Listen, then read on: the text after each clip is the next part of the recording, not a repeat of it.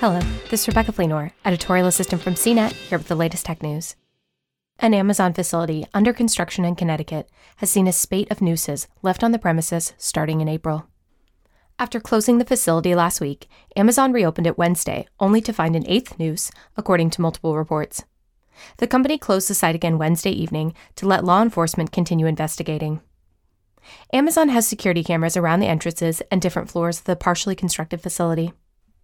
The company reportedly contributed to a $100,000 reward for information about the incidents. According to the Hartford Courant, the FBI is joining state and local police in investigating the matter, and the NAACP is also in contact with Amazon and law enforcement. Amazon didn't immediately respond to a request for comment. In a statement to the Courant, the company said it doesn't tolerate racism, hate, or discrimination. We will continue to work with all levels of law enforcement, as well as our development partners, to hold the perpetrators accountable and ensure that all members of our community feel valued, respected, and safe, the company said.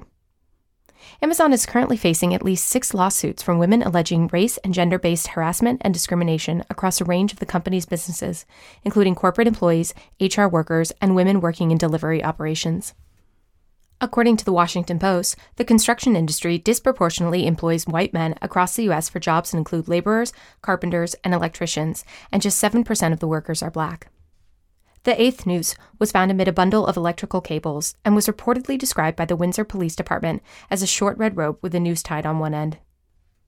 The nooses represent a hate crime because of their association with thousands of killings targeting mostly black people in the 19th and 20th centuries, according to the Southern Poverty Law Center. Nooses evoke feelings of subjugation, discrimination, and fear, targeting mainly black members of society, the organization wrote in 2017. The history and imagery are too intimately bound to consider these actions a simple expression of one's viewpoint. For more of the latest tech news, visit cnet.com.